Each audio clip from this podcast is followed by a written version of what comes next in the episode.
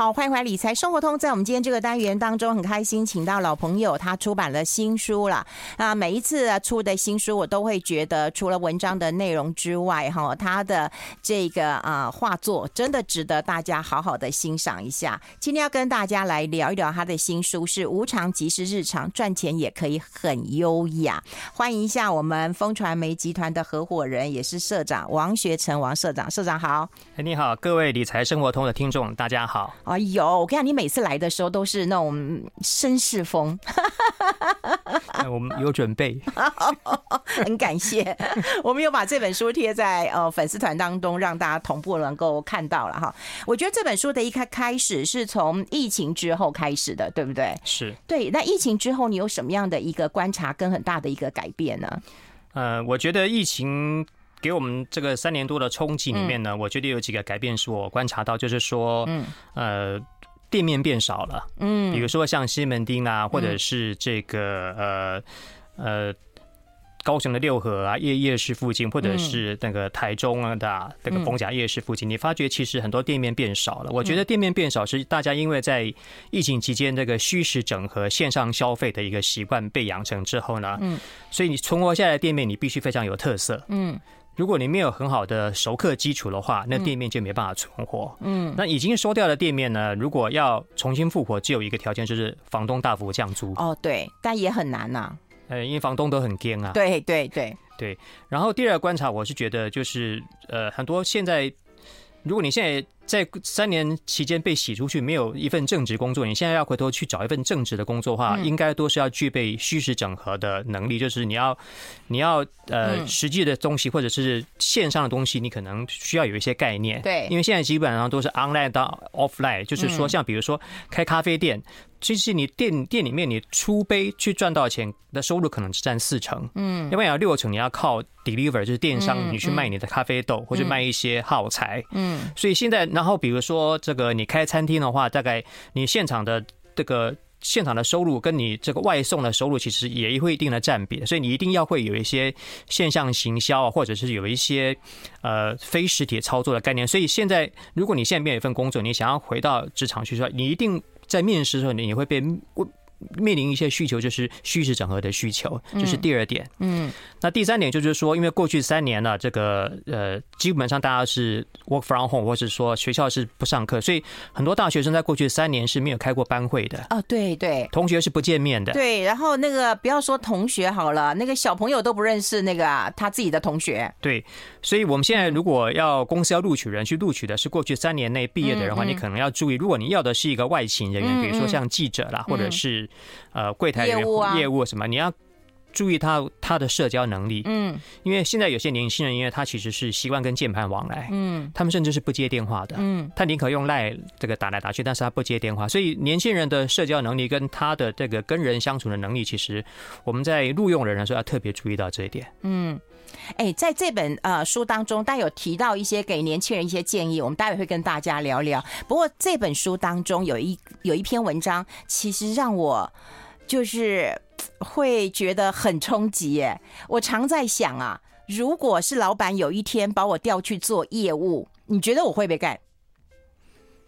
嗯，因为你你对我的了解，我觉得你会尝试的去做做看。我不会，你越来越不了解我了。为什么？可是我就很佩服你，哎。就是你可以这样转来转去，转来转去，而且你的那个那个文章当中也讲，如果老板愿愿意给你一个不同的路，你应该去尝试的。这让我想到，你以前从记者出身，然后去管过中国大陆，管过台湾，对不对？很骄傲，很骄傲的，那时候很骄傲。对，很骄傲。然后又回来做业务，你的文笔极好，对，不写文章做业务，你为什么会愿意？我在想，如果老板叫我转业务，我可能拍桌子说，我走了。有时候你要去做公司最需要的事情了，嗯，就是当一群文人，一家公司里面百分之八十是文人，嗯，然后你也是文人啊，我也是文人，对，嗯，但是尤其现在很多新媒体，其实很多文人嘛，嗯，然后文人都是大家都是文采斐然嘛，才高八斗嘛，嗯，对，但是谁去负责找钱回来？嗯，就是家里总要有人供养嘛，嗯，所以要有人去做那些就是。最困难跟最被需要的事情，嗯，对，你当时都没有什么纠结吗？呃，有啊，我其实我在 两千零九年的时候，我在呃商周商业周刊的时候，其实那时候我还本来是编务，我是副总主笔。嗯，后来因为那时候商周就已经面临一些转型的压力了，因为那时候网络手机、智慧型手机已经起来了，嗯，所以所有的资本都面临面临一些收入锐减或递减的一个困难，所以那时候的。呃，集团的执行长王文静就说：“那你就调一个有编务基础的人去做业务，就是因为我懂产品。”哦。我懂产品，然后呃，他要我去，就是懂产品的人去做业务，可能做的可以做的比较有深度。因为那时候广编的需求会很高。呃，其实不只是广编需求，其实你做一个论坛，或者是你要做一个、嗯、呃影音作品，其实你要有内涵，还要有商，还要有商模嘛。嗯嗯。所以那时候我其实我两千零九年到二零一零年那一年，其实我是算适应的很辛苦的。其实应该是痛苦的。对，很多人都觉得说我可能。没办法成功。那后来其实那时候，因为有几个朋友，我在业界其实当记者的时候，在金融界有几个朋友嘛，嗯，那他们那时候都是总经理或董事长了，他们就觉得，呃，帮我一点忙，他们就给我一点合约，给我一点预算。那不是更难开口吗？嗯，其实为了生存，其实是不会的啦。其实，而且他们因为我把东西做好嘛，嗯，我把东西做的比同业好，哎，他们就觉得说，哎，其实你还。你还蛮负责任，就是说给我的钱其实算蛮那个 CP 值算够的啦。嗯，我觉得那个转折点呢、哦，当然有一些经济的一个考量啊，自己人生啊这个规划的一个考量。我觉得还有就是心境的修炼。我们待会来聊一聊，然后也给年轻人一些建言。我们先休息一下，进一下广告。I like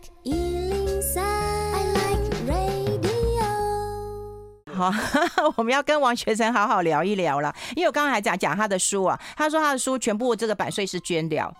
对、欸、对，是做做一点帮助小朋友嘛，帮助早产儿基金会跟那个儿童烫伤的一些小朋友们嘛。嗯嗯，哎、欸，那我们觉得要写这样的一个书，刚刚也提到了有一些是修炼哈，那是来自于就是过去的一个经验值累积嘛哈。那我们现在要给年轻人一些想法，因为我觉得年轻人啊，在呃职场当中啊，也是慢慢的要开始修炼啊。比方说，我刚刚讲过了，你到了中年之后的一些转折。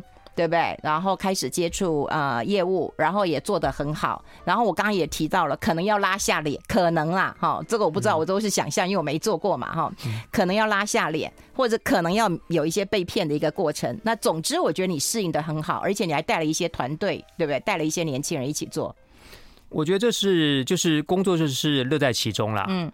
我觉得就是你尽可能去呃享受每一个过程啊，嗯，然后我也给年轻人建议是说，我觉得现在的商模跟现在的产品的周期啊，不像以前我们做一份工作可以终其一生，嗯，比如说做二十年、三十年做同样的事情，像以前我们在报社或者是有人在电视台，嗯，哦，同样一件事情，我卖车卖房子可以同样的同样的案型，同样的车子卖二三十年，但是因为现在的产品改变非常快，比如说以前卖燃油车的，现在开始其实要卖电动车了，嗯，那完全完全不同的逻辑的，嗯，那。现在的年轻人，我觉得说你可能每隔三年五年，或者最多八年，你可能就要有转换跑道，或者增加新智能、新技能的一个心理准备。嗯，因为其实呃，商场在变，公司的形态也一直在转型。现在公司其实变化很多嘛，哦，可能会有新的部门展开，可能有新的部门被有的旧的部门被关掉了。嗯，那你可能在集团内部或者公司内部，你有被转掉的一个呃。可能性，嗯嗯，所以这种转调，或者是说你可能在外面做的不错，你可能有人来挖角你，或者说有或者有时候公司不要你了，嗯，公司就把你资遣掉了，嗯。啊，这种事情变成说，我觉得现在大家要面临一个，比如说对变动这件事情，其实是要有一个心理准备。其实我们从佛家语言里面的话，就是这个世界就是变的世界啊，嗯嗯，没有什么事情是完全不变的，只是现在变的速度跟它的幅度。嗯，是比我们年轻的时候要剧烈很多，所以我给年轻人，比如二十几岁、三十几岁，现在正在人生路途上，在呃全力冲刺或者是准备成家立业的呃年轻朋友们，其实对于改变这件事情，我觉得是要用比较正面的心情去面对它。嗯，哎，你在书上有提到老大、老二、老三哦，那你现在是合伙人又是社长，所以你是算老大喽，对？那老大、老二、老三，你会喜欢做哪一个？这个啊工作呢，呃，应该这样讲，老大就有个老大就是老板，我不是老板，嗯。啊，然后老二这个，我现在在整个集团，我负责三分之二的收入，嗯，所以就是说，可能我有些时间我是老二，嗯，可是有些时候我也不一定是老二。我觉得完全就是说老二老三其实是看完全要看功能的，嗯。那至于是，我就说老板只有一个，就是出钱的老板永远是最大的，就是不管怎么样，就是那我们在集团里面，就是说，我觉得我喜欢强调一件事，就是你的功能在哪里，嗯。我觉得如果你有一个不可替代的功能，嗯，那你的位置。可能就是比较屹立不摇，或者是说，甚至以后有个机会会向上成长的。嗯，对。哎，我觉得老大当然很很一一一一人在上嘛，哈。老二的话要互相呃竞争一下。像公司如果有两个副总的话，说实在就是要互相取代的，或者互相制衡的。老三是不是就舒服多了？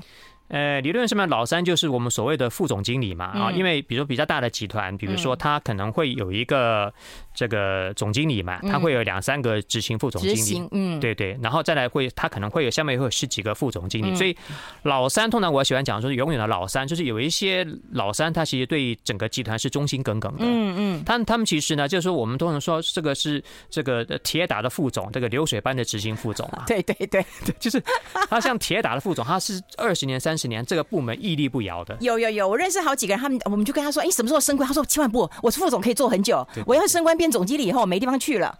呃，其实到了执行副总，基本上就有一些不好去了，不好就是不好选择，因为其实你执行副总有一些责任在身上。然后比如说副总，你只要负责，比方说很简单，你负责的是呃呃杂志的发行部门，嗯啊，或者说你是。产险的某一个部门，嗯，或者是你寿险的某一个部门，其实那个你的客户基础基础如果非常好，你手上有这个有几个铁客户在手上的话，然后又有一个很漂亮的头衔，然后其实奖金也蛮多的，嗯，所以你那个那个你可以一直干到退休的，嗯，可是总经理没有干到退休的总经理，总经理通常是三年五年，最多八年就被换下来了，嗯，就变长董，然后一两年之后就不见了，嗯，被变长董还不错，还人被留住了耶，长董还是有权利的，就变董就没有权利，董就没有了。对，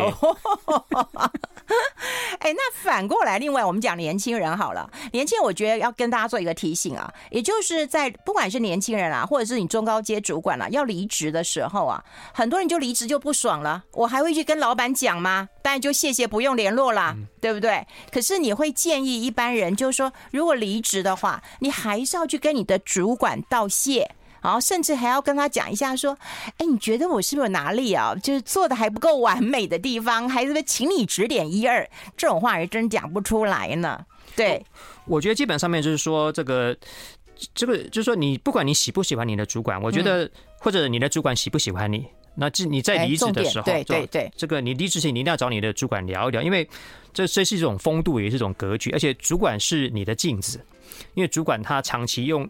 另外一种角度在观察你，对，所以他会给你一些，呃，因为反正这个要离开了嘛，嗯，所以他通常会讲一些真话，所以他谈话重点是说他会给你一些，呃，任职期间内他对你的观察或他的心得，那这个是一个自我检视的过程，嗯，然后但是这个我觉得我强调是说，如果你离职的时候，这个我强调是说你可以不鞠躬，但是绝对不背过，因为有时候有一些集团比较黑暗的话，他会把一些，如果你还是中介主管，他会把一些失败的案例。推给那些嗯。要离职的人。嗯。好，然后我觉得第三点最重要是说你要心存感激，就是说不管你在这家公司待了呃，通常我们想讲说，如果在一个地方待了三年以上，就是彼此互不相欠了。嗯嗯，就是你也努力了三年，那公司也其实也。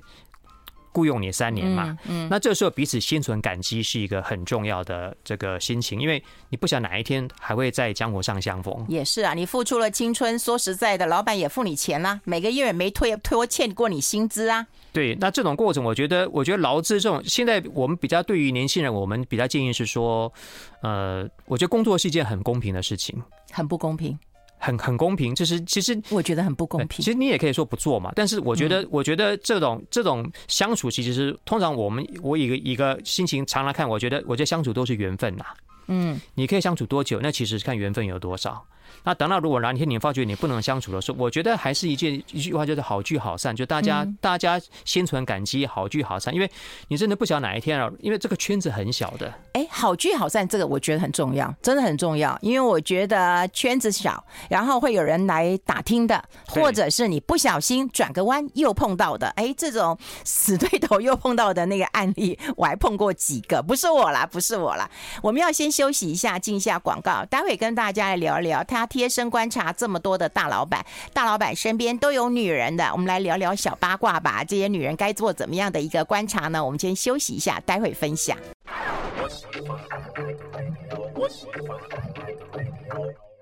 好，这里是爱来 Radio 中华流行网，欢迎再回到理财生活通第二个小时的节目现场。我们现场的特别来宾是风传媒集团的合伙人，也是社长王学成，带来他的书啊，《无常即是日常》，赚钱也可以很优雅。我很喜欢他的那个书腰上面讲的，工作很烦，但你不工作更烦呐，哈。所以多变的一个时代，能做就是福气，多做就是赚到。这几个字看起来很日常，可是照应在我们的生活当中，我自己能够深刻的感受到那种福气啊！哎，那接下来我们要请这个学生跟大家聊一聊大老板身边的女人啊。我觉得有一篇讲真传神，你知道吗？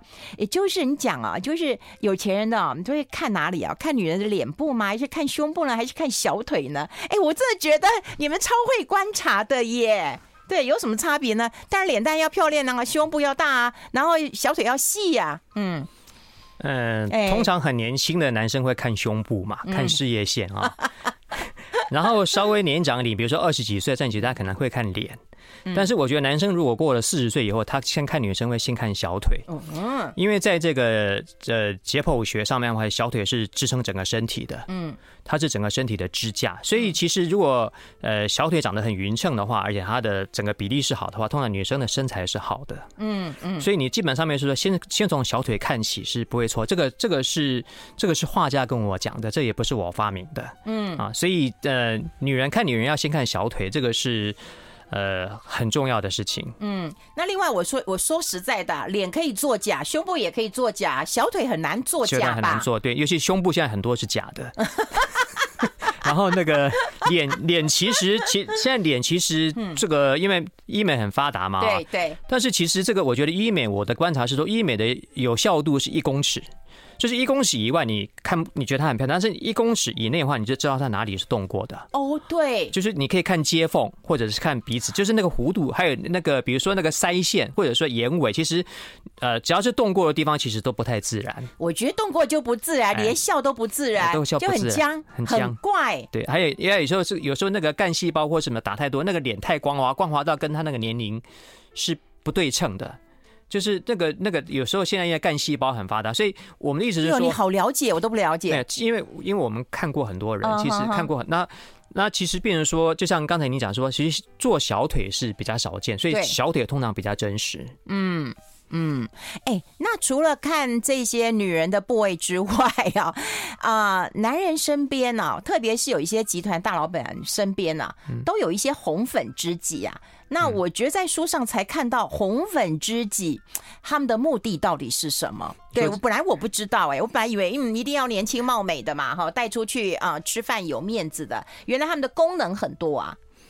对，通常因为呃集团够大的时候，他会需要很多呃，他很多场面必须要有人去处理。对对。然后有时候这个正宫不一定能够处理这些场面。嗯。所以通常就是我观察到，嗯，对不起，嗯。那大老板身边的这些呃红粉知己们，他们大概都有几个特征，所以说大概我觉得漂亮是是一定要的哦，一定要漂亮，哎，就是说你不一定要很年轻，但是基本上你要漂亮，就是看起来很端庄，然后很机灵，然后他们话通常是不多，就是在老板身边，你只听到老板讲话，这个通常是那些女人是不会不会抢话说的，嗯，但是变成变成说他们呃吃饭的时候，他们其实是通常就是。通常我就说，我如果我们讲叫叫做叫做小三，其实小三有两种，嗯，一种是有功能的小三，一种是没有功能的小三。那有功能的小三说，其实他在工作上面他是帮老板处理一些事情的，嗯嗯，比如说有时候是社交，比如说有时候是打通立法院的关系，哦，有时候是打通那个某一些这个工程上面的上下游的关系，就是说他其实你要在老板身边做老板身边女人做到，比如说三年以上，你其实是要有一些功能的，不然你。你如果只是靠年轻貌美的话，其实色衰之后就爱吃嘛。对对对对，对啊？就你你只是年轻漂亮，可能一两年你就会被换掉。但是通常我们看到那种哦很厉害的，就是他他甚至在在呃大老板过世之后，或者是已经不管事的时候，他还可以分到一角的江山。嗯，然后开枝散叶。嗯，其实别人说，其实做小三，其实通常我们我们因为看多了，我们也不觉得说小三对或不对。嗯。因为他毕竟就是发生，而且那些大老板都是我们的朋友嘛。有时候我们跟他的女朋友们其实也是朋友。其实我们吃饭的时候，或者有时候去出差的时候，其实跟他们的女朋友的相处的时间反而还比较久。嗯，其实我们还蛮少看到正宫的。嗯，对，正宫通常都不理嘛。对，正宫都是深居简出，厌恶了，或者在佛堂了。就就是看到的，就是那那有时候我们都会，比如说他们有时候还会有一个头衔，比如说是某某副总。哦，然后然后或者说如果他没有某某副总或者某某协理的头衔说，当然他都会用英文名字啊，比如说呃 Rebecca，哎哎，这名字真好，哎对，很多 Rebecca 就很多老板身边名字叫 Rebecca，我不晓得为什么，嗯。啊，然后就是他们我们通常就是用 Rebecca 或是用什么来来来来来称呼他。哦，你看张罗啦、社交啦、打通关啦、吃饭啦、应酬啦、安排这个饭局啊，安排饭局，还有一些比如说比较 GR，就是政府部门的有一些事情，其实其实因为集团大的时候，他其实他要张罗的事情其实蛮多。但是或者有的时候，呃，有些人有些女生她是有 finance，她对于筹资啊，她对于整个金融方面，她实际是有一些，其实他们是有专业的，或者有的人是负责照顾老板的身体，嗯，因为老板有时候有三高，或者到了那种七八十岁的时候，其实他。身边是要有一个有护理功能的人哦，所以还要有一个类似像特别看护一样，特别护士，就是说什么时候提醒他吃药，或者什么时候要干嘛的，陪病看医生，陪病看医生叫陪，我们我们叫做陪病送终的女人呐。哇，陪病送终，因为有时候你在海外跑，就是有时候有些事情要有人处理啊。那有时候其实，呃，年纪大的人有时候事情是发生的很突然的。哦，还有这个功能啊！哎、欸，可是我有看到一篇，我觉得小三，如果说你没有呃得到金钱的报酬，好，没有在呃拼搏一点自己的家产的时候，到老的时候人财两失，然后还去找工作，对不对？你好像应应征过这样的女生，对不对？开价开的很高，对，他就是就是说你大概呃。色衰爱弛之后，你可能就是说男人会离开你，而且我我基本上那个那个其实是一个蛮大集团的一个呃的一个呃总裁的一个女朋友嘛，然后后来就是散了之后，他就必须在外面找工作嘛，然后但是这种事情这边说，我觉得他应该还是有点钱，但是他应该要去他出来找工作，目的是要他嘎平他的现金流，嗯，不然他会坐吃山空，嗯，通常就是说你如果离开大老板身边，其实开口或者说分手费，你要个。几千万应该是应该是要得到，如果那个集团够大的话，嗯嗯，哦，那那也够活啦。呃，不会，因为现在人命很长，小三命特别长啊，不是，正宫都快被气死了。其实所有的人，其实我们都要有打算，说我们这辈子可能会回到八十岁、九十岁。那如果说是你三四十岁以后，你就色衰爱弛，所以其实后面还有五十年。嗯，那那个东西其实五十年，你说你说你觉得三千万、四千万、五十年够不够用？我觉得这因人而异啊。嗯。嗯，所以他后来出来找工作，然后薪水要的很高，你才会发现说，哎，他有什么样的一个状况，对不对？对，因为后来他有做吗？没有，我因为我没有录取他，因为他有一些很特殊的习惯，他其实就是说，嗯，他不不是正常人呐。呀，就是说他有一些呃，就是工作上的习性或是人格特质上面，其实就是他不是我们这种普通的上班族啊。嗯，那当然我们团队里面我们需要。需要普通的上班族嘛？我们不能摆一个太特殊的人在里面，因为我不可能每天去招呼他的。嗯嗯，所以看出来他的淡淡的哀愁啦，远去的背影啊，怎么当不当时多捞一点钱呐？嗯，多挖一点，那金山银山的挖一角就好了。有时候有些大老板其实也蛮抠的，因为他其实他们其实这个大老板的钱不是那么好拿的啦。嗯，对，你可能都要先讲好的。嗯。哎，当小三也不容易啊！我真的就有听过，就是呃，当了小三，反正哎，反正就是不要去问他为什么，反正就是发生了嘛，哈，当了小三，然后生了孩子了，然后大老板只给他付租金而已哦，他也没有买个房子给你哦，就只有付房子的租金给你啊。小孩当然是有付学费啦，然后一个月的生活费也不高，苦哈哈的小三也有。那他是碰到抠的啦？对，碰到抠的。可是那个老板很有钱哦。哦，嗯，但是你也不知道该该替谁说话，因为他还有正宫的哦，对，你也不知道该替谁说话。好，总之我们看到了这个书上提到了大老板的女人，那我们也是让大家稍微八卦一下啦。哈。不过书上有更多是给年轻人的一些啊启示跟分享，因为毕竟呃社长在职场这么多年了哈，我们在粉丝团有人很喜欢他，他刚刚已经有承诺我说他每个月可以来一次了，就可以跟大家常常的分享。今天非常谢谢学成到我们的节目现场跟大家做一个分享，下次再见喽。谢谢学成，谢谢谢。好，谢谢，谢谢大家，谢谢。